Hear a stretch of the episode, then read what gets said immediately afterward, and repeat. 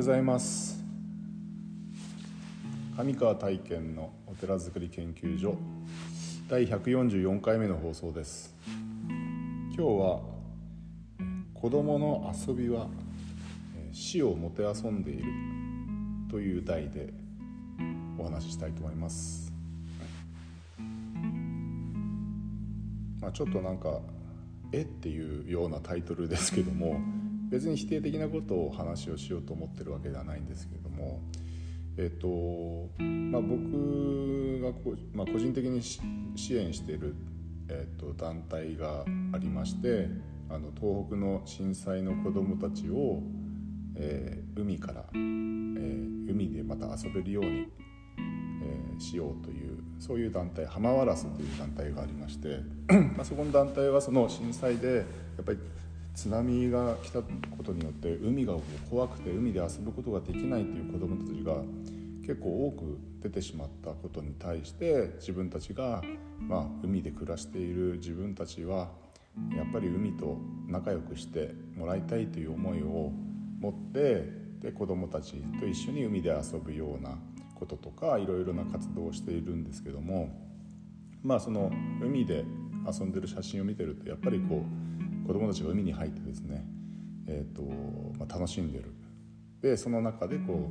うなんか、まあ、僕らも海とか川とか行くとこう友達ととかね兄弟でとか水を掛け合ったりしますよね。でその水を掛け合うってことって嫌じゃないですか水が顔に当たったりかけられるって。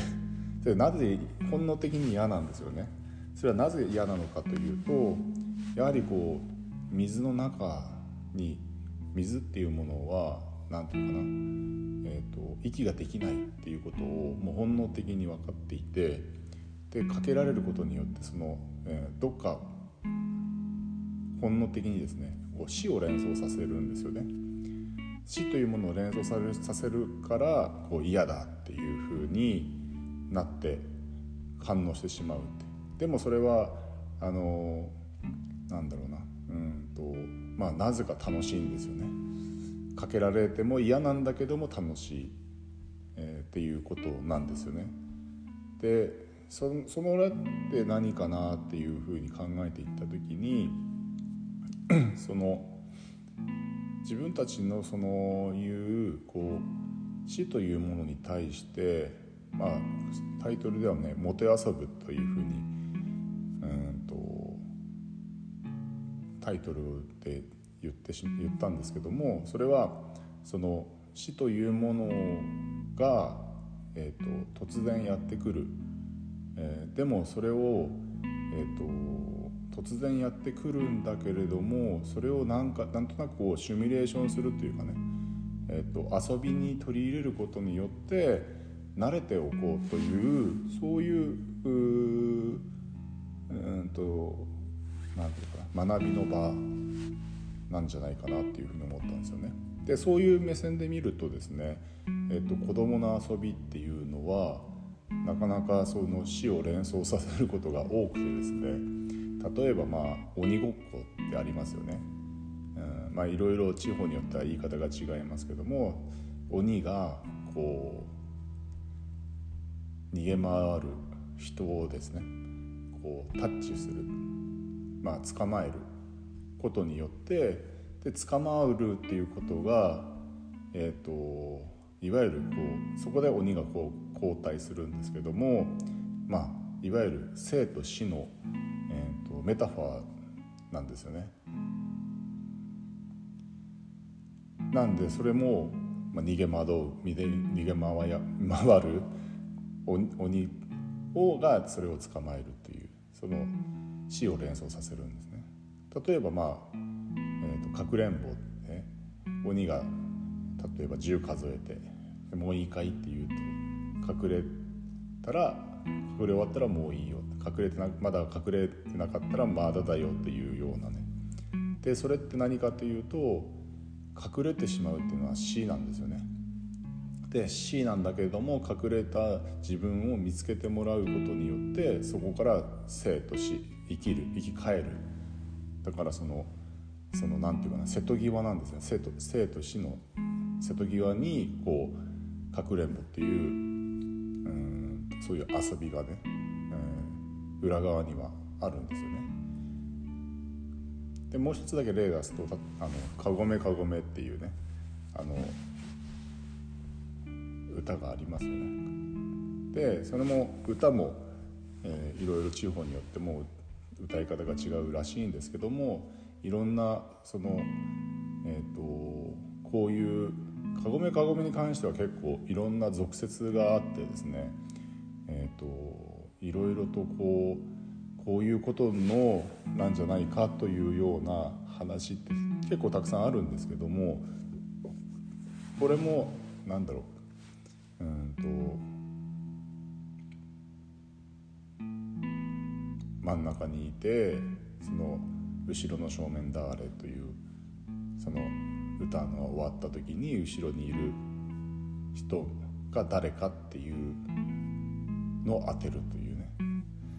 でまあこういうのってまあ考えてみるとその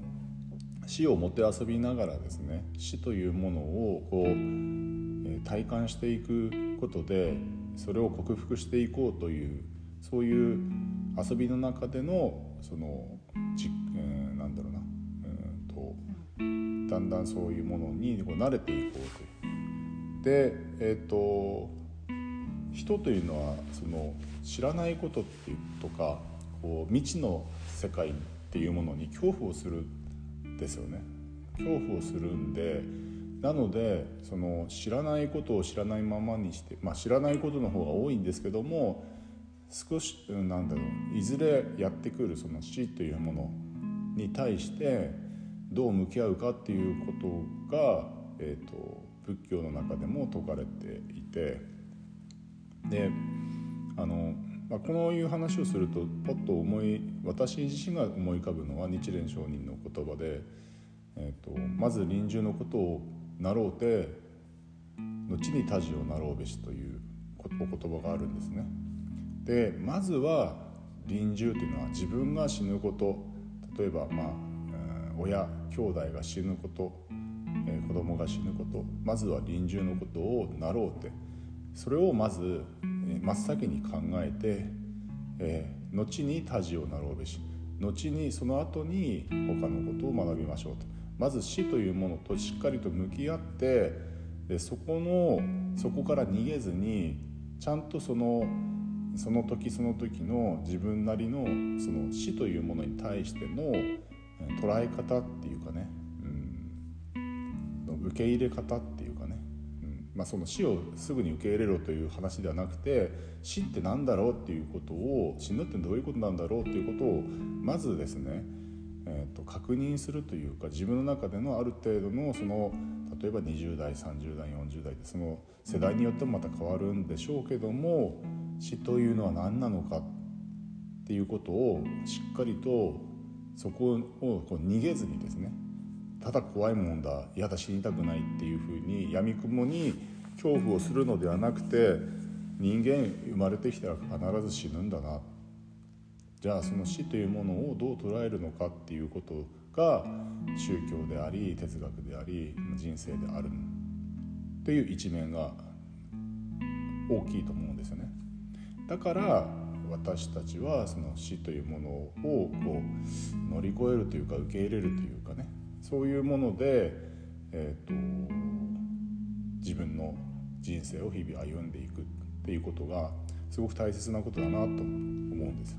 なので子供に習って私たちも死をシミュレーションするというかね。じゃあ自分が死んだらどうだどうなんだろうっていうことからえー、じゃあ自分はどう生きるべきなんだろうかっていうその生から学び生をあ死を学びながら生を生きていくっていうそういう基本的な態度というものが、えー、すごく必要でそのことを考えていくとやはり自分一人では生きていけないということにつながっていくのではないかなというふうに思っています。なので、まあ、宗教というもの仏教というもののえーと、必要性があり、えー、まあ、お寺という場で人が集いながら何を学んでいくのか何をこう、えー、助け合っていくのかっていうことが、まあそういうところから捉えてもお寺作りというものが、えーと、考ええー、ていくべきものではないのかなということを、まあ、今日は「子どもの遊びは詩をもて遊んでいる」というテーマでちょっと語ってみました。はいえー、今日も一日素晴らしい日をお過ごしください。ありがとうございました。